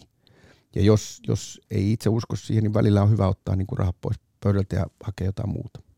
Mutta vielä selvennyksiä ja, ja toistan tänne, että sinä et ole tässä tilanteessa, missä ollaan, niin lähtenyt toimimaan mitenkään aktiivisemmin ostamaan myymään. Sen pieni treidaus tietysti erikseen sitten, mutta Joo. tuntuma, näppituntuma säilyy markkinoihin ja muuta, mutta, mutta niin kuin laajassa mitassa. En. Joo. Mä, en ole, mä mietin, mietin keväällä, että et Noho voisi olla sellainen yhtiö, jota voittaisi enemmän, mutta, mutta pistin sitten jarru päälle, koska mä, jos tämä talouden kuva menee tähän, niin kyllä se ravintolassa käyntikin, vaikka se nousee siis koronajäljiltä, ja niin kuin me nähtiin, kesä meni hyvin, mutta, mutta mä jarrut, jarrutin siinä. Enkä ole löytänyt niin kuin semmoista mitään isompaa, että niin kuin sanoin, niin tämmöistä pientä äh, tradingia saattaa koko ajan tehdä, että joissain yhtiössä menee mukaan, ja sitten, sitten aika lyhyelläkin aikavälillä, siis muutamalla viikolla tai, tai näin on, mutta ne, on, ne, ne ei ole siis semmoisia isoja, isoja siirtoja, eli et, mutta vähän niin kuin sormet syhyää, että sieltä, sieltä saattaisi ruveta löytyä niin kuin jotain. No hyvä, Mika Heikkilä tänään vieraana ja voitaisiin tehdä sillä lailla, että e, jos tuosta omasta sijoitustoiminnasta vielä jotakin tulee mieleen tämän matkan varrella, niin ilman muuta otetaan se, mutta että puhuu vähän salkunhoitajan työstä, koska se varmasti kiinnostaa. Se lähti sinulla tosiaan 90-luvun puolivälistä ja se oli silloin Skopissa, oli töissä. Joo, tai mä aloitin 89 Skopissa. Pääsin mukaan juuri siinä vaiheessa, kun yhtiöllä alkoi alko niin näyttää pahemmalta. Mä aloitin syksyllä 89 harjoittelijana ja olin ensin ää, optio, sitten mä olin osake ja sitten mä olin joukkovelkakirja, anteeksi, jouk- optio, joukkovelkakirjalaina ja osakemeklarina neljä vuotta ja sitten pääsin lopulta salkuhoitajaksi, mitä hain, eli säästöpankkien eläkekassaa vuonna 90, säästöpankkien eläkekassan osakesalkuhoitajaksi vuonna 1994.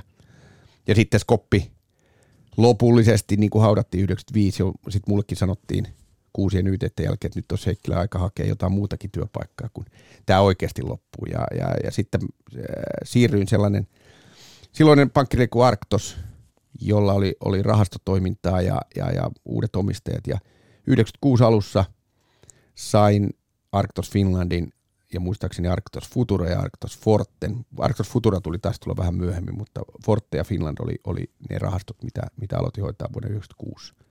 Ja siitä lähti eli 25 vuotta mulla meni rahastojen parissa. Eri, toki eri, eri rahastoyhtiössä eri rahastoja, mutta joka tapauksessa sijoitusrahastoja hoitaa. Ja tämä tota, tämä Conventum Finland, tästä tuli sitten se value. Kyllä, siitä tuli se, vuonna 1999 syksyllä. Puttosen Vesa tuli, tuli meidän rahastoyhtiön toimitusjohtajaksi vuotta aikaisemmin ja kesällä 99 teknohuuman olemassa kuumimmillaan Vesa sanoi, että Mika toi sun rahastoon on ihan hyvin menestynyt, se on voittanut indeksin, mutta se ei kiinnosta ketään. Ja, ja sille täytyy tehdä jotain. Mä sanon, että palkataan myyntiä tai tehdään markkinointia tai mainontaa tai jotain. Sanon, että ei, me tehdään siitä Amerikan mallin mukaan ensimmäinen suomalainen arvo tyylillä sijoittava rahasto. Ja niin me lokakuussa 1999 muutettiin sen rahaston sijoituspolitiikka niin, että se myi kasvuodot, osakkeet, sonerat, jotit, tämmöiset helmet silloin – ja otti tilalle jotain Polar-kiinteistöjä, Fortumeita, Amer oli muuten sinne. Ja Konekin oli lähellä hinta per tasearvoa, koska se oli ostanut yhtiö just Yhdysvalloista ja oli, oli tullut alas. Kauppalehti kirjoitti silloin syksyllä, että Puttonen antoi Nokialle potkut ja, ja, ja Vesa sai siitä vähän kommenttia. Itse en, en ollut ehkä silloin vielä ihan arvo, arvouskovainen – eka viisi kuukautta mentiin, meidän rahasto nousi 20 prosenttia tämmöisellä nimillä, jos se oli odotusarvoja, markkina nousi 60 prosenttia, eli me jäätiin 40 prosenttia heti kättelyssä. Ja, ja silloin tuli sanota, että ei tuosta arvotyylistä ole koskaan mihinkään. Viisi vuotta sitä hoidettua, niin se muuttui. Pohjola osti konventumia Pohjola Finland välijuksi. Rahaston kosvo, koko kasvo 5 miljoonasta 270 miljoonaan. Ää, tuotto oli kaikkien kulujen jälkeen joku 185 prosenttia, kun markkina oli sinne aikana noussut 10-15 prosenttia. Ja siinä hetkessä musta tuli täysin arvouskovainen. Silloin, silloin mä havaitsin, että tämä on hyvä sijoitustyyli, että et maksaa odotusarvo. Sä oot aina pikkusen epäileväinen silloin, kun kaikki näyttää hyvältä ja yrität löytää niitä halpoja yhtiöitä, että se, se antaa sulle turvamarginaalia, jos, jos homma ei mene niin kuin hyvin. Toki se johtaa – tai johti jo silloin ja yhä enemmän johtanut siihen, että sulla on vähän sellaisia yhtiöitä, jotka eivät tahdo kasvaa, jotka sitovat pääomaa, joissa on myöskin arvoansoja. Me ollaan nähty vaikka elintarviketeollisuus, niin, niin, niin se on tyypillinen tämmöinen arvoansa, joka ei ole koskaan päässyt niin kuin kehittämään sitä, sitä brändiä. Ja, ja toki arvosijoittaminenkin, se eli 2000-luvun, sitten kun teknokupla puhkesi, niin todella kukoistuskautta, siis kaikki, kaikki oli arvosijoittajia – sitten kun tuli finanssikriisi ja korkoja ruvettiin laskeen, niin, niin tuli kasvuosakkeiden aika ja, ja Taalerissa ollessani kymmenen vuotta, niin ei ollut arvosijoittamisen aika. Siellä oli muutama vuosi, jossa korkoja vähän nostettiin, niin, niin ne vuodet me voitettiin indeksi, mutta muuten, muuten hävittiin indeksille. Eli se on tyyli, joka, joka tota, välillä on pois muodista ja välillä se näyttää tulevan muotiin. Nyt taas on ollut arvoosakkeiden vuosia – näytti, että ainakin jotkut uskovat, että se, se myöskin jatkuu. Vaikeina aikoina siis äh, niitäkin tosiaan matkalle äh, mahtuu tosiaan finanssikriisi, eurokriisi, kaikkea, niin onko ollut sellaisia tilanteita, että on pitänyt lunastusten takia lyödä lappua laitaa, vaikka millä ei olisi halunnut? On. Silloin, silloin varsinkin silloin alkuvaiheessa, kun, kun oli rahasto, ja tämä on hyvä aina sijoittaja muistaa, että, että rahaston hoitaja toteuttaa niiden asiakkaiden – niin kuin näkemystä ja rahavirtoja. Että jos usein käy niin, vaikka nyt isojen pankkien rahastossa, että sitten kun tullaan alaspäin, niin se pelko kasvaa siellä pankin tiskille ja niitä lunastuksia tulee paljon enemmän, jolloin rahaston hoitaja sitten vaan myyden vähän kaikkialta jotain tai sitten jotain valikoituja osakkeita myy pois ja kasvattaa sitä kassaa, koska tietää, että lunastuksia saattaa tulla lisää. Ja, ja sen takia rahastot saattavat näyttää, että miksi ne keventää tässä vaiheessa, kun ollaan tultu alas. Se johtuu siitä, että heille tulee lunastuksia. Ja päinvastoin silloin, kun menee oikein hyvin, niin rahaa tulee lisää, jolloin he ostaa yhä enemmän, vaikka yhtiöt saattavat näyttää kalliilta. Ja sitä ei, sitä ei voi syyttää rahaston salkuhoitajia, koska se, se rahaston muoto vaan on sellainen, että, että näin siinä käy. On, mulla on tullut lunastuksia ja olen, olen myynyt, että nyt, nyt vaan niin kuin myydään, varsinkin finanssikriisissä, mutta hyvä on ollut ehkä se, että kun on ollut pitkään alalla, niin, niin tota, alkoi muodostua sellaisia asiakassuhteita, jotka, joiden kanssa oli keskusteltu niissä heikoissa hetkissä. Mä sanon, että toki itse teet päätökset, nämä on sun rahojas, mutta tämän salkun tunnusluvut on tässä. Näytin paljonko price to book ja paljon oli P, odotettu P ja, ja, ja omavaraisuusasteet ja niin edespäin. Että minä en myisi näillä hinnoilla. Mutta jos sä tarvit rahaa parempiin tuottoisiin, niin raha, päätös on, on totta kai sinun. Ja, ja jos niitä aikaisemmin tuli niitä lunastuksia, niin yhä vähemmän se porukka katsoi niitä lukuja, usko matematiikkaa ja totesi, että ottaa sitten jostain muualta sitä rahaa pois kuin ehkä siitä arvosalkusta. Ää, eli ei tarvinnut enää sitten niin kuin ehkä viimeisimpänä taleriaikoina kovinkaan paljon tehdä tämän tyyppistä pakkomyyntiä. Et se oli, se oli niin kuin, melkein tuli niin päin, että kun tuli laskuja, niin kysyttiin, että joko alkaisi olla aika ostaa. Ja pääsi tekemään muutaman kerran. Kreikan kriisissä esimerkiksi, niin muistaakseni rahaston koko kaksinkertaistui siellä pohjilla, ja me päästiin ostamaan tosi halvalla yhtiöt. Että tässä varmasti ne pitkäaikaiset asiakassuhteet auttoivat niin kuin eteenpäin. Ja muistelisin näin, että esimerkiksi mikromarkassa, niin sehän ei ollut auki ää, joka päivä, oliko se pari kertaa vuodessa, tai siinä oli jotain tämmöisiä? Se oli kerran kuukaudessa, ja kun mennään pienyhtiöihin, niin pienyhtiöiden suurin haaste on likviditeetti. Ja se oli kerran kuussa? Kerran kuussa, joo, ja niin, että puoleen väliin, kun teki lunastuspyön, niin rahat sai vasta kuun lopussa, eli siinä oli kaksi viikkoa salkuhoidolla aikaa hankkia se raha. Ja se tehtiin ihan sitä silmällä pitäen, että jos, jos sitten tulee tämmöinen äkillinen kriisi, käytettiin silloin Kreikka-kriisiä esimerkkinä, niin on ihan turha niitä epälikvidejä yhtiöitä. Siinä ampuu itseänsä jalkaan. Yrittää myydä, sä et saa mitään meneen ja sitten sä myyt lisää, lasket sen arvoa. Ja, ja, ja jokainen asiakkaan pitää ymmärtää, että kun tulee tämmöiseen pienyhtiörahastoon, joka sijoittaa pieniin epälikvidiyhtiöihin, niin siellä on likviditeettiriski. Ei kannata niin kuin allokoida niin iso, että, että, että hyvän sään aikana kannattaa sitten keventää niitä ja, ja pitää se paino semmoisena niin kokonais, salkun kokonaisosana, että, että sen kestää sitten vähän huonommatkin ajat, koska tota, jos, jos siellä on niin kuin liian iso paino, että yrittää myydä muiden mukana, niin, niin, niin se lopputulos on huono. Ja tuossa olen miettinyt sitä matkan varrella, että nyt kun sijoituskeskustelu Suomessa on ollut viime vuosina aika runsaasti – pörssipäivä siinä omalta pieneltä osaltaan kanssa ollut tota, sitä käymässä, niin voidaanko ajatella, että tämän lopputulemana voisi ehkä olla se, että, että sijoittajat ovat entistä pitkäjänteisempiä miettii tällaisia asioita ehkä vähän perinpohjaisempi kuin aikaisemmin. En tiedä, siis mulla ei mitään suurta väitettä nyt tässä esittää ja saati sitten mitään faktaa sen tueksi, mutta että on niin miettinyt tätä, että voisiko tämä ikään kuin osakemarkkinoiden NS-lukutaito, talouden lukutaito, voisiko tämä olla kehittynyt, että ei lähdetä niin ehkä sitten tota, niihin nousuihin ja laskuihin reagoimaan niin. Mutta ehkä tämä on toiveajattelu, en tiedä. Mä toivoisin noin, mutta kyllä valitettavasti mä pelkään. Ja nyt seuraa vaikka viime aikojen somekeskustelua, mihin on enemmän ehtinyt paneutua kuin, kuin mitä, mitä silloin, kun oli, oli päivätöissä. Niin kyllähän viime vuonna keskustelu palstat ja muut oli niin kuin ennätysmäisiä. Kaikki puhuu silloin, kun nousukausi oli lujaa ja kurssit nousee. Ja nämä yhtiöt vaan menee ikuisesti ja näin. Ja nyt siellä vaan niin kuin nahistellaan ja, ja, ja haetaan niin kuin, vähän niin kuin syyllisiä, joka, joka on niin kuin turhaa mun mielestä, että mitä sano silloin ja mitä sano tällöin.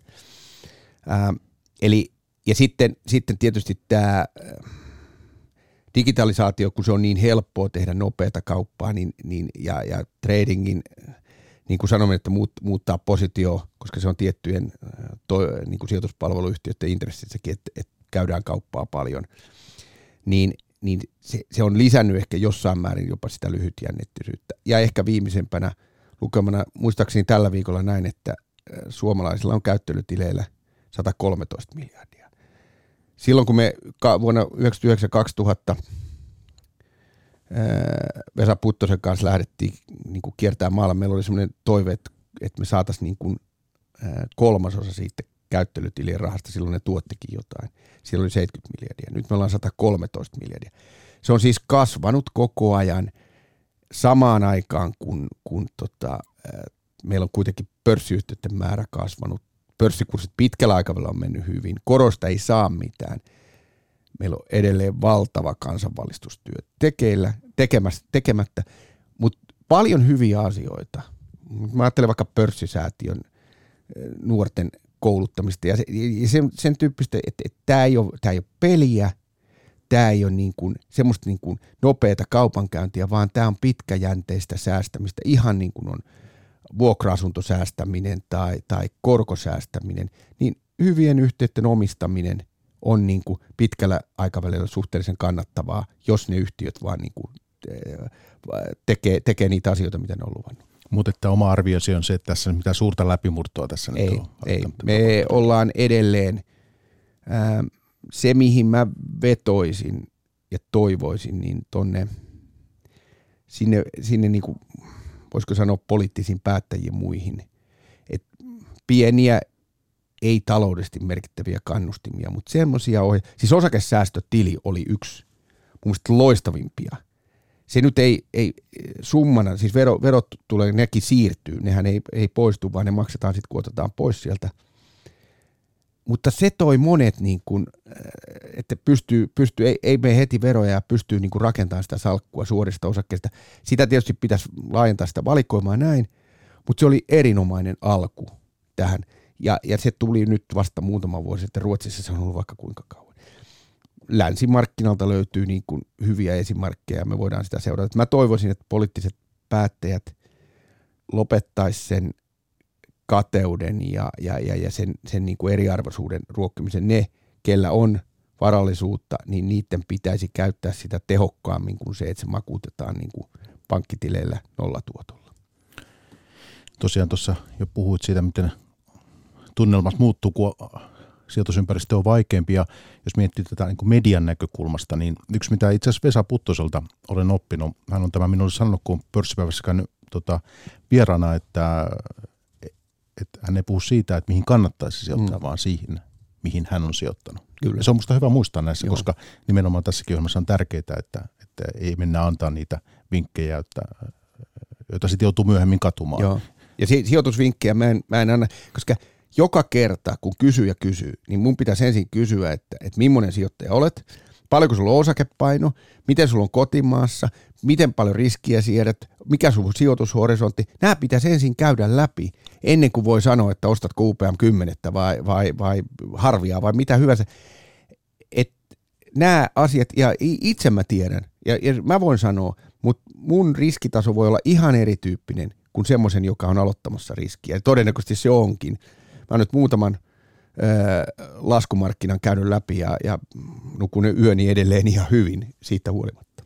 Ja toinen, mikä, mikä tota minua mediassa hieman, hieman tota joskus varsinkin vaikeina aikoina harmittaa, en tiedä, oletko itse kiinnittänyt siihen huomioon, mutta että silloin kun tullaan alas ja, ja on tota, huolten määrä on, on suuri, niin kuin vaikka koronakrassi, niin helposti alkaa tulla sitten vähän semmoista tuomiopäivän tota, kirjoittelua. Kyllä, ja, ja, ja keskustelua. Sehän, se korostuu siellä. Tämä alahan on sellainen, että, että jos sulla on joku, minkä mielipiteen haluat, niin sä tiedät, kelle sä soitat. Siis sä saat negatiivisen mielipiteen muutamilta tahoilta ja sitten sä saat optimistisen tai positiivisen vaikka Heikkilältä soittamalta tai jotain muuta. Mutta siis ihan selkeästi on niitä, jotka on, tai sitten jos oikein hype, hype mennään oikein kovassa, niin sä soitat, soitat ne, jotka on sitä hehkuttanut eniten. Että sä voit valita, millaisen mielipiteen sä haluat siihen. Ja sehän ei mun mielestä oikein ruoki sun pitäisi niin kuin päinvastoin, kun tullaan alas, niin totta kai meillä on riskejä, meillä on sumua. Mutta sitten kääntöpuolella on se, että osakkeiden hinnat on tulleet alas. Eli kyllä mua aina alkaa houkuttaa silloin tilanne. Silloin kun mennään ylös kovaa vauhtia, se on toki kivempaa, vauraus kasvaa, en, en mä ole näiden huonojen aikojen ystävä, en missään nimessä. Mutta, mutta silloin on paljon vaikeampaa, koska sun pitää olla, että kun kaikki on hinnoiteltu niin kuin, että tämä menee todella hyvin, niin kuin maailma ei mene, niin kuin me nähdään nyt tänäkin vuonna, että tulee ikäviä yllätyksiä, jotka muuttaa koko tämän, tämän niin kuin rakennelman, ja laskelmat, mitkä on pitänyt mennä hyvin, niin se ei anna yhtään pelivaraa sitten niihin. Salkunhoitajan työstä vielä. Mites, voisiko sitä avata jotenkin, onko se liian laaja, että minkälainen, minkälaisia sijo, niin kuin prosesseja sen osakevalinnan takana on?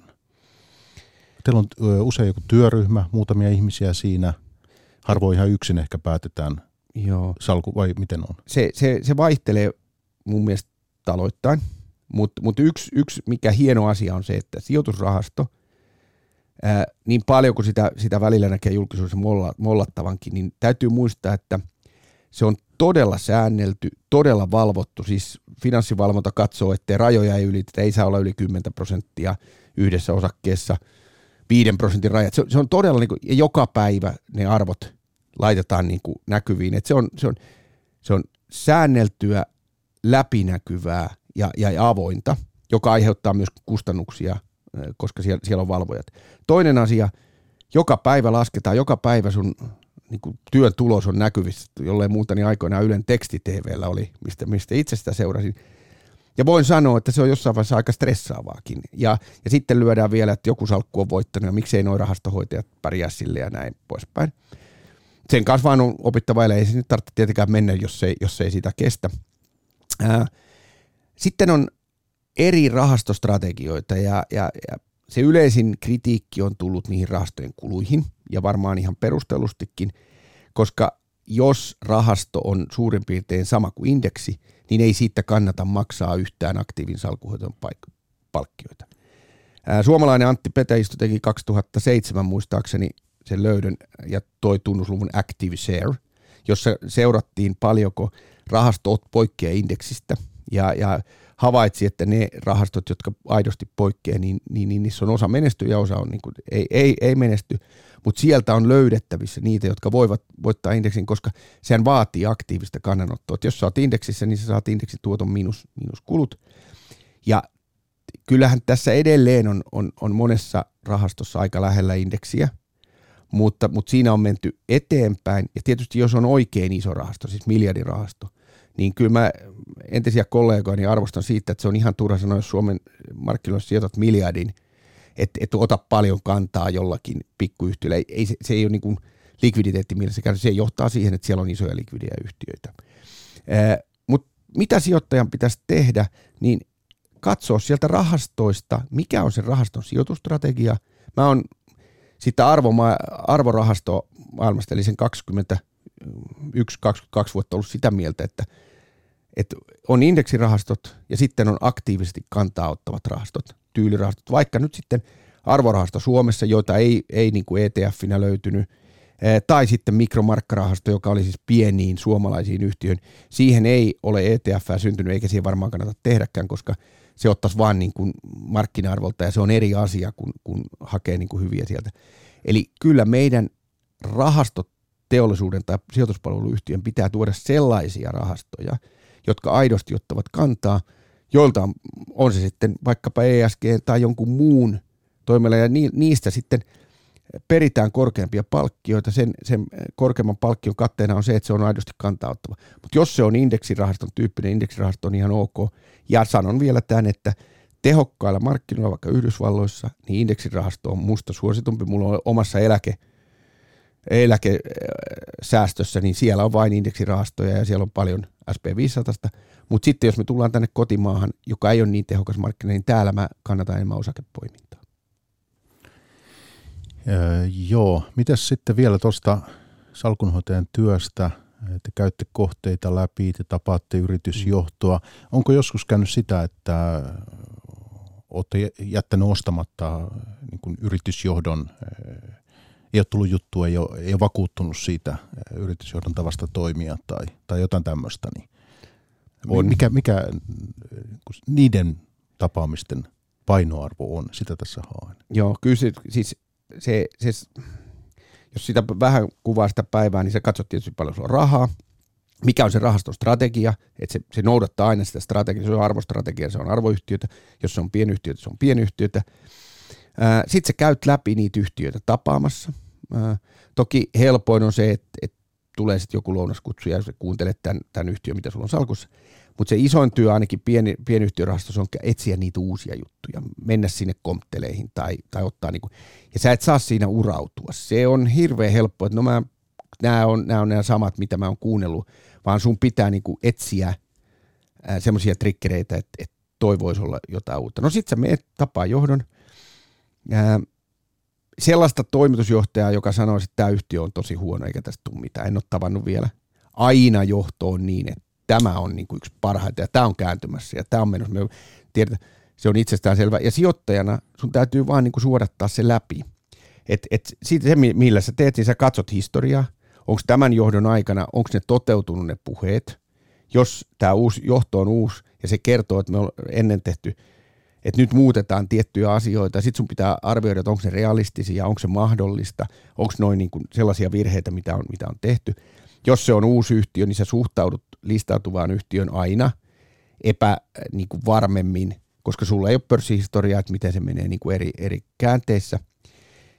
Ja on tullut, kyllä me äh, silloisen kollega Olli Viitikon kanssa, meillä on muutama karkea esimerkki, jota me ollaan, ollaan lyöty päähän, kun me emme ole lähteneet siinä vaiheessa, kun yhtiön johto on meille tullut todella niin kuin, melkein hopealautasella sanon, että katsokaa nyt, tässä olisi tosi halvalla ja tässä on mahdollisuuksia. Ja, ja, ja me ei olla tajuttu, me ollaan oltu liian, me, ole, me, me ei ole ehkä ymmärretty heti bisnestä tai meillä on ollut joku muu juttu. Me ollaan oltu epävarmoja, me ollaan jääty katteleen. Ne pari menestystarinaa, eh, kuuteita meille ekan kerran varmaan esiteltiin, kun se oli vielä euron. Kahdeksassa eurossa me käännettiin sitten takki. Me todettiin, silloin se kasvu lähti. Mutta siinä on se hyvä puoli, että kun sä kuuntelet kerran, niin sä seuraat sitä yhtiöä sitten jatkossa. Ja sitten jos muuttuu se käsitys, niin sitten sä isket kyllä siihen hyvin nopeasti. Ja, ja, ja kyllä mä muistan, Reveniossa oltiin, kuunneltiin, mutta, mutta pidettiin sitä jo, että taitaa olla patentit mennyt ja näin. Että virheitä, tällä puolella ehkä enemmän sattuu virheitä kuin sillä, että tulee alas. Ja näistä virheistä hän ei muuten yleensä, sehän ei näy julkisuuteen, että me ollaan jätetty joku ottamatta ja se on mennyt hyvin. Sen tietää vaan salkuhoitajat itse, mutta ei ole siitä pahasta, kun mä nämä kaksi kerron, että, että tota, me molemmat ollaan taidettu niitä ruoskiakin joskus julkisuudessakin, että, että tota, mutta niistä, niistä yritetään aina sitten oppia. Ja sitten tietysti ö, asiakastapaamisia on tuossa ja, ja sieltä tulee palautetta sitten erilaista. Joo, asiakastapaamiset on, mä oon tykännyt aina niistä. Niistä tulee siis toki salkuhoidot, miksi oot tehty noin ja miksi näin. Ja, ja musta tärkeintä on, että salkuhoitajan pitää tuntea yhtiönsä. Siis miksi olen ottanut tätä yhtiöä, miksi uskon tällä arvosta, vaikka se olisi mennyt kuinka huonosti, niin miksi mä oon edelleen pitänyt salkussa. Se on, salkunhoitajan pitää tuntea omat yhtiönsä. Se on, se on kuin omat niin, mahdollisimman hyviä. Mä uskon, että se on aika monet asiakkaat vakuuttanut, okei, siellä on ainakin perusteet. Se toinen puoli on asiakastapaamisessa se hienous, että kun on, on, on asiakkaana ollut paljon eri – vaikka yrittäjiä, ne on tullut toiselta alalta, niin, niin nehän sitten kertoo, että miten ne näkee oman bisneksensä ja ne ei ole pörssiyhtiöitä ja ne sanoo, että tuolla puolella tapahtuu koko ajan valtavasti. Itse asiassa sä saat salkuhoitajana hirvittävän paljon asiakkailta hyviä impulsseja, hyviä ideoita, asioita katsoo, että ai niin, toi menee tolla, tai ne voi olla vaikka pörssiyhtiön kilpailijoita, jotka sanoo, että no sillä osapuolella ne ei ole hyviä tai tuolla puolella ne on. Eli kun pörssiyhtiö aina sanoo, että meillä on kaikki hyvin sama listautuva yhtiö, niin sunhan pitäisi tehdä semmoista channel checkia, niin kuin, jos sä tunnet jonkun eh, tuttavan sieltä, sä soitat silleen, että mitä sä oot mieltä siitä firmasta, tai jos sä tunnet kilpaille, mitä sä oot mieltä siitä firmasta. Suomen kokoisessa markkinassa tämä on mahdollista. Yhdysvalloissa sä et välttämättä tunne niitä. Tämä on muusta se kotikenttäetu, mitä mä tunnen aika paljon ihmisiä, niin saatan hyvin soittaa, että sä oot, sä oot ollut siellä töissä, mitä mieltä sä oot siitä johtajasta? Ei, enkä puhu yhtään mitään, että onks, onks, ollaanko me tekemässä jotain vai jotain muuta. Sä saat kuitenkin siitä, että onko se, onko se johto puhunut tosiasiaa, näkeekö henkilökunta samalla tavalla. Et siinä mielessä voin sanoa kaikille listautuville yhtiöjohdolle, että on ihan turha yrittää puhua muunneltua totuutta, kyllä siitä jää kiinni kuin ää, monesta muustakin asiasta, että ei, ei, ei, ei varmasti kannata tehdä sitä no, Suomessa. No sitten kun niitä osto- ja myyntipäätöksiä tekee, niin tota, miten paljon ne menee ihan, täytyy tämmöistä varmaan, kun en tosiaan tätä ammattia niin yksityiskohtaisesti tunne, mutta siis miten paljon menee pörssin kautta ja miten paljon blokkikauppuona sitten pörssin ulkopuolella? Se eri, jos, on, jos on vaikka niin kuin isompi rahasto tai arvorahasto, niin se menee pörssikauppana, sä vaan katsot että sen painon ja ostat ja sitten meillä Taalerissa se aikoinaan niin oli oma traderi, joka hoiti sen, sen sinne. Se markkinointi ei, salkuhoitaja ei puuttunut siihen mitenkään. Jos on pienyhtiöissä, niin niissä on usein niin, että, että pitää yrittää etsiä niitä blokkeja. Ja, ja, ja siellä vanha kun on meklarit sitten tunnustelee, että täällä olisi tämmöistä, ja ne muistelee, saattaa kestää viikko, saattaa kestää kaksikin, ja sitten löytyy intressi. Ne saattaa soitella, ne saattaa kysellä, ja sitten löytyy löytyy joku intressi, joka on vastapuolella ja sitten saadaan niin kuin kaupat. Et se on sellaista, ei, siihen ei löydy mitään viisasta. Se on vaan sitä tuntumaa, että tuossa voisi olla tuolla välittäjä, toi välittäjä on tehnyt sitä. Sen takia yleensä kannattaa olla piuhat auki moneen paikkaan, kuunnella, ää, kieltä saattaa sitä löytyä. Ja ne syythän on moninaisia. Joku myy sen takia, että se on painoa liikaa tai joku haluaa keventää. Ää, usein kuitenkin niin, että et mä ajattelen salkuhoitajan niin, että, että se, se, se pallo on niin kuin mulla, että mä lähtisin etsiin jotain yhtiöä, eikä niin, että mulle tullaan tarjoon, koska se ei ole mun kaupanteko intressissä, että joku on vaan myymässä tai ostamassa. vaan, vaan mun intressini on, mä, on, mä on se, joka ohjaan tätä peliä oman salkkuni osalta. Eli jos mä haluan jotain, niin mä kerron, että oltaisiin intressissä ostaa tota tai myydä tätä. Koska eh, tarkoitushan ei ole tehdä asiakkaiden varoilla mahdollisimman paljon kauppaa. Tämä ei suoraan tuohon eh, salkunhoitajan työhön liity, mutta, mutta arvostrategian kyllä. Oletko joskus, onko ollut niitä tilanteita, että olet kokenut arvostrategian eh, siihen keskittymisen jotenkin kangistavana, rajoittavana? Mä, olet lehdissä kertonut muun muassa, että miten poikasi sieltä bitcoiniin ja tavallaan se ja, ja, ja muistako väärin? Joo, että, joo, että, joo että, kyllä, kyllä. Se ei ehkä ihan meidän arvokategoria, koska mä, mä en, nuorempi poika tosiaan osti bitcoinia ja kertoi siitä. Ja, ja, ja tota, silloin sen arvo oli 400 taalaa. Ja hän on muistuttanut siitä kyllä säännöllisin väliä jo, mitä se on nyt ja missä se kävi. Ja minkä arvoinen se oli, taidettiin kesälomallakin jutella siitä viimeksi. Ää, ja ja myönnän kuuntelevani häntä häntä varsinkin äh, teknisissä asioissa, koska opiskelee sillä puolella, niin, niin, niin tota, hyvinkin tarkkaan nykyisin. Koska, Ei. koska siis näitähän tulee, tässä on ollut erilaisia, on vetybuumi mm. ollut ja muuta, että, että tota, siksi niin mietin, mä, että... Mä en ehkä sitä arvosta, siis se, se on ehkä yksittäisten yhtiöiden, on, on yhtiöitä, joita olen myynyt sen takia liian aikaisin. Ameri oli, oli aikoinaan salkussa ja kun se lähti odotusarvo nousee, niin se liian aikaisin – Ää, nesteoilit, se oli kolmen suurimman joukossa silloin, kun se oli, oli niin kuin ennen splittiä. Mä luulen, että se arvo olisi nyt jotain kaksi euroa tai jotain tämmöistä, mutta myytiin liian aikaisin pois, koska noudatettiin sitä arvostrategiaa.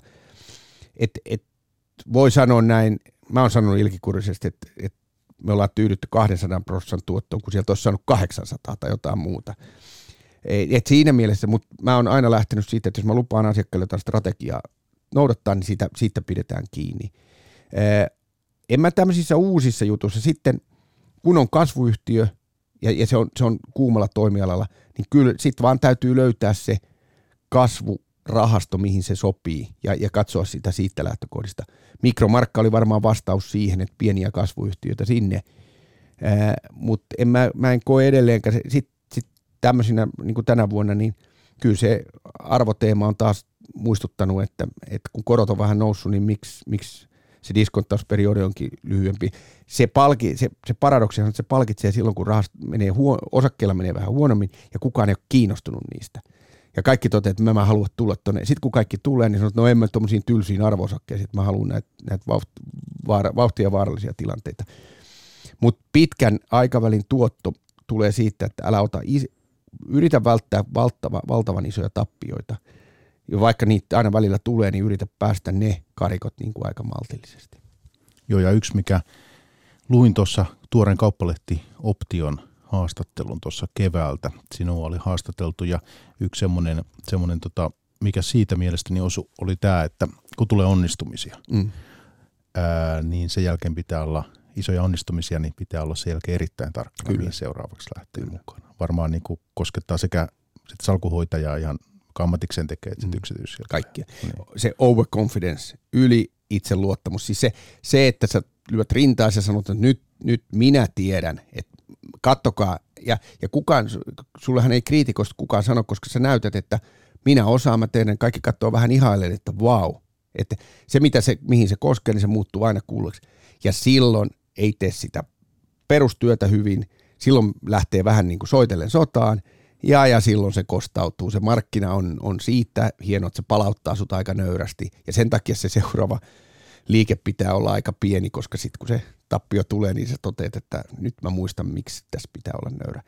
Markkinan, ää, sen, sen, on, sen on opettanut, markkinan edessä pitää olla aina nöyrä. Et, et kuvitellessaan, että minä tiedän ja minä osaan ja näin, niin, niin, niin kyllä, kyllä sit, sit se aika nopeasti se opettaa kyllä. Hyvä. Hei Mika, me ollaan tässä jo reilu tunti juteltu, niin ää, pitäisikö vetää vähän keskustelu yhteen ja, ja tota, keskustella vähän Tampereestakin tähän loppuun, eikö niin? Se sopii aina. Niin ää, sinä opiskelit ää, kauppatieteitä Joo. Tampereella, 80-luvun. 85 aloitin, 89 lopetin, mutta mä valmistuin vasta 94, kun työ, työ vähän haittasi gradun valmistumista. Mutta että tota, juhlimisesta ei ollut kysymys. Ei ollut, ei ollut juhlimista, ei. ei. Siis me, kun mä aloitin työt 89 kopissa, niin siinä ei vaan gradua tullut tehty. Sitten mä pidin muutaman viikon tauon ja tein sen gradun pois. Olen tosi tyytyväinen siitä, että, että kuitenkin sain sen maisterin paperit sieltä pois. Ja 85 Tampereella, oliko Doris? Oli, ja oli, oli Doris, kyllä on käyty alakerrassa useampia kertoja kyllä. Ja. Senssi, oliko Senssi? Ö, oli, mutta mä muista siellä ei tarvittu niin paljon käydä, mutta, mutta tota, kyllä ne tamperelaiset ravintolat myöskin opiskeluaikana ja Apropaattur, joka tuli kierrettyä kaikilla haalarimerkeillä, niin sehän opetti käymään kaikki. Ja Yötalo? Yötalolla bändit kyllä, kyllä, kyllä tuli kuunneltua. Joo. Mikä, tota, minkälaista, kysyn sen, koska mä itse opiskelin Tampereella 90-luvulla. Sitten tota, kymmenen vuotta sinua, sinun jälkeesi, niin minkälaista se 80-luvun Tampere, niin se, koska nythän Tampere on muuttunut tosi paljon ja siitä on tullut siis ihan tämmöinen äh, niin kuin Sisä-Suomen tämmöinen ihan, ihan tota, nyt on ratikkaa ja paljon rakennetaan ja, ja väestö kasvaa. Ja.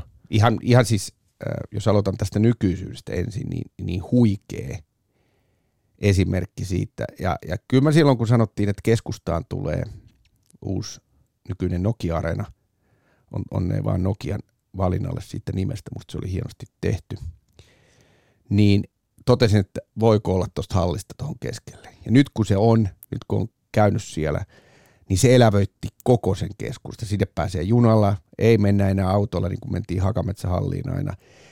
Samaan aikaan oli muutama vuosi sitten Tampereella, kun ne esitteli niitä uusia rakennushankkeita. Ratikka oli silloin suunnitteilla. Sitten tehtiin tunnelihanketta, mihin saatiin taloja siihen päälle Näsijärven rannalle. Tampere on lähtenyt ja, ja kyllä iso ää, niin ää, hatunnosto sille, onko se sitten aseveliakseli vai poliittisille päättäjille eri niin kuin laidoista, rakentaa Tampereen niin kuin investointeja saamaan siitä vetovoimaa. Siellä on yliopisto, siellä on palvelut. Mä oon aina sanonut, että se on riittävän suuri pikkukaupunki. Siis Hämeenkatu on siinä niin kuin hallussa, sä pystyt kävelemään sen, mutta samaan aikaan on elokuvateattereita riittävästi, että ei, ei, ei tarvitse käydä kahdessa tai näin. Ravintoloita, ihmisiä tulee, ää, se, se imee selkeästi sitä voimaa, ja sitten myöskin ne ympäristökunnat tarjoaa niin kuin oma, lapsiperheille ja, ja muille omakoti. Siellä ei ole rajoitettu sitä, sitä niin, kuin niin, että täytyy vaan saada jotain porukkaa – ja sitten samaan aikaan kasvaa niin kuin äh, Hervannan äh, entinen tekniikkakorkeakoulu, nyt taitaa olla Tampereen yliopiston alla, valtava moottori, mun mielestä hienosti tehty ja, ja, ja vanha diskoefekti. Kaikki näkee, että tuolla menee hyvin, niin ne haluaa tulla sinne. Ja tänä päivänä, kun konsertit tulee, jäähallit tulee, niin sä haluat olla siinä mukana. Se on hyvä paikka äh, niin kuin asua ja, ja, ja elää. 80-luvun Tamperehan oli, jos, jos koko Suomi oli 80-luvulla valtavan rahoitusmarkkina avautumisen, että rahaa kannettiin ja tehkää mitä tahansa ja sitten rakennettiin taloja ja muita, niin Tamperehan tuli sieltä tehdaskulttuurista ja, ja, ja työväenkulttuurista niin kuin, vähän niin kuin silleen, että pöllämystyneen, että mitäs nyt kun yhtäkkiä rahaa on joka puolella ja me ollaan vaan niin kuin tehty Tampelalla ja muulla töitä. Ehkä ei oikein sitä tiennyt, että mi, mitä paik- paikkaa se olisi tehnyt, koska sitten kun Tampella romahti, niin, niin työttömyys oli iso. Se oli kuitenkin teollisuuskaupunki Suomessa. Se yliopiston merkitys oli silloin, ja, toki Tampereen tekninen korkeakoulu, koska Nokia sai sieltä niin kuin 90-luvulla iso, isot niin kuin tekijänsä, että ne, ne investoinnit tehtiin niin kuin siinä mielessä hyvin. Mutta se, se varmaan, jos nyt jotenkin syntyi peräisenä Tampereella, vaikka siellä ole asunut siis vuoden 89 jälkeen, niin on semmoinen tietty pirkanmaalaisuus niin kuin ei tehdä tästä nyt numeroa, jalat maassa, hoidetaan nämä hommat ja, ja, ja ei, ei niin kuin lähdetä takki auki, mutta mut hommat tehdään, niin, niin, niin, se näkyy mun mielestä aika hyvin siinä. Ja mun tää, siis nyt voi jo tehdä vähän numeroakin ja, ja nostaa hattua kaikille niille, jotka on, on Nokia-areenan saanut siihen keskelle tehtyä. Mutta se ei ole ainoastaan se, vaan se on se koko vetovoima. Ei siihen varmaan yhtä tekijä ole, vaan monta asiaa loksahtaa. Ja kyllä mä sanoisin, että koulutus yliopisto, ja se, se oli hieno opiskelupaikka. Olisin voinut hyvin jäädä sinne, mutta rahoitusalan töitä ei, ei silloin muuta paikallispankkia lukuun ottamatta niin tahtonut olla, jos halusi niin kuin esimerkiksi tätä salkuhoitajahommaa, mitä, mitä tein, tein yli 25 vuotta, niin se, vaatii olla täällä pääkaupunkiseudulla. Ja se, tuota, tuosta Tampereen kehittymisestä vielä, niin se on musta jännä puhua tuosta, että ei tehdä tästä nyt numeroa, mm. mutta että kuitenkin se, mikä on mielenkiintoista sitten, niin se on paikoin aika tuommoista vähän niin kuin futurististakin. Se on aika rohkeaa, ennakkoluulotonta ollut se kaupungin rakentaminen Kyllä. minusta. Kyllä. Että mä nyt niin aktiivisesti viime vuosina käynyt, mutta olen käynyt kuitenkin ja, ja se, että, että siinä on musta tämä piirre, mikä on aika jännä. On, on. Jos miettii sitä areenaakin, niin kuitenkin tavallaan ikään kuin aika rohkea. Tod- todella, todella rohkea, kun huomioidaan, että siellä on kuitenkin tehdasmaisemaa siinä niin kuin pohjoispuolella jätetty muistuttaa historiasta, mutta samaan aikaan rohkeasti tuotu niin kuin uusia näkemyksiä. Ei, ei jäädä vain sen vanhan varaan, vaan tehdään myös. Ja mun mielestä poliittinen päätöksenteko, nyt en tunne sitä niin tarkkaan, mutta se on, se on mennyt niin kuin aika yksi yhteen, että on niitä, on niitä rohkeita avauksia uskallettu tehdä. Rohkeutta, innovatiivisuutta, eteenpäin meno. Siinä on muuten ihan lääkkeet koko Suomellekin jos miettii vaikka, se, vaikka Ilveksen hotelli, niin aika ennakkoluulot aikoinaan sekin oli. Kyllä. Tietysti okei, okay, sitten purettiin tieltä ja siitä on paljon keskustelua aikoinaan silloin ollut ja muuta, mutta että tavallaan aika semmoinen. Ja edelleen, kun siellä katsoo, silloin tornihotelleja ja, ja siellä on tehdaspiiput, kun katsoo sieltä, kun ylhäältä tulee ja sitten siellä on muutama tornitalo, jotka on tullut. Ja ne sopii ihan hyvin maisemaan, että ei, ei, ei ole semmoista niin kuin vastakkainasettelua, että tänne ei sovi sitä tai tätä, vaan, vaan eräällä tavalla se on vähän niin kuin varmaan sulatusuuni sen, sen paljon tiedän opiskelijoita, jotka tulevat muualta ja ovat, ovat jääneet Tampereelle, ja, ja se on vähän tämmöinen sulatusuuni siinä mielessä Suomenkin mittakaavassa, jos Suomessa voit sellaisesta puhua. No sitten niin eh, sä käyt eh, Nokia-areenalla, katselee Ilveksen kyllä, pelejä. Ja, kyllä, joo. Ja, ja ensi keväänä tulee pitkä kevät. Mites kirkastuuko keväksi? Kyllä se, kyllä se on hyvin, hyvin todennäköisesti. Tässä vaiheessa mä joskus sanonut, että mä uskon 364 päivää vuodesta mestaruuteen. Ja se yksi päivä on se, kun me, me tiputaan jostain nyt tänä vuonna, mutta mut kyllä se hienous on siinä, että, että tota, tamperelainen jääkiekkosydän, mä tiedän, siellä on puolet tapparalaisia, puolet ilvesläisiä, niin se syntyy siellä Taussissa jossain vaiheessa tatuoidaan tonne kumpi puoli on, sitä ei ole, siihen ei ole mitään, mitään niin kuin järkisyytä. Ja, ja, ja sitten kun ollaan toista puolta, niin ollaan aika fanaattisesti – ja, ja tota, se, jää, eh, se, se, kaupunki elää kuitenkin jääkie, tai hengittää jääkiekkoa.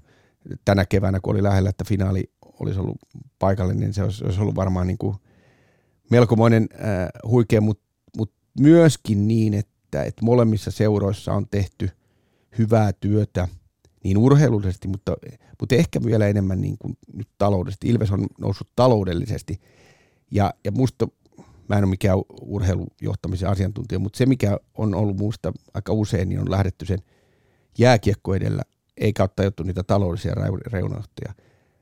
Ilves on joutunut viimeisen viisi vuotta meneen taloudellisten reunaehtojen niin kuin, asettamina, ja, ja nyt pystytään sitten satsaamaan siihen urheilulliseen. Ja toivon, että Suomen menestyksekkään jääkiekkoseura joskus vielä ensi kevään ottaa. Mä, pääsen, mä olen edellisen kerran ollut katsomassa mestaruutta 85, Turun kupittaalla ja, ja, ja tota, toivon, että pääsen olemaan nyt sitten 2023 Nokia-areenalla. Jonain vuonna se vielä tulee.